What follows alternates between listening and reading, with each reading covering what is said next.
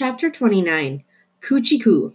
The giant donut smelled like fried eggs and donuts and other people's closets. The dining room was full of laughter and dunking donuts. A waitress sat Flora and her father at a booth in the corner and handed them glossy, enormous menus. Flora surreptitiously, the criminal element recommended surrep- surreptitiously action, surreptitious, surreptitious actions at all possible junctures removed the lid from the shoebox. Ulysses poked his head out and looked around the restaurant, and then he turned his attention to the menu. He stared at it with a dreamy look on his face. Get whatever you want, said Flora's father. Order your heart's desire. Ulysses emitted a happy sigh. Pay attention, whispered Flora. A waitress came and stood over them. She tapped her pencil on the order pad. What can I get you? she said. Her name tag spelled out the name in all capital letters Rita.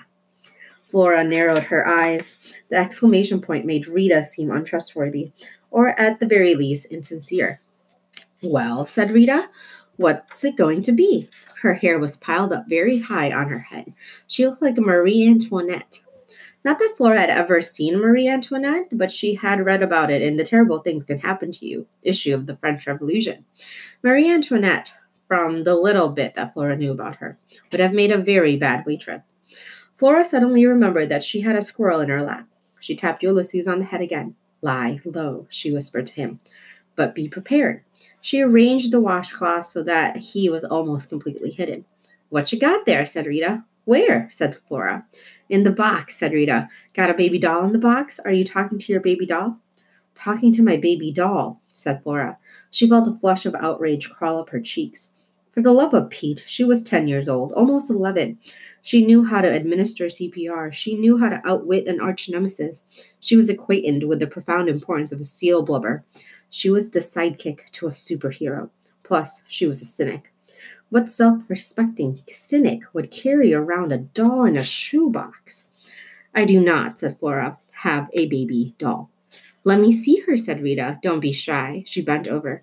Her big Marie Antoinette hair scraped against Flora's chin. No, said Flora. George Buckman, said Flora's father in a worried voice. How do you do? Coochie coo, said Rita. Flora felt very pointed, very specific sense of doom.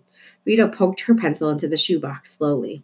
Slowly, she pushed a washcloth away. Slowly, and the washcloth, oh, so slowly, fell back and revealed Ulysses' whiskered face.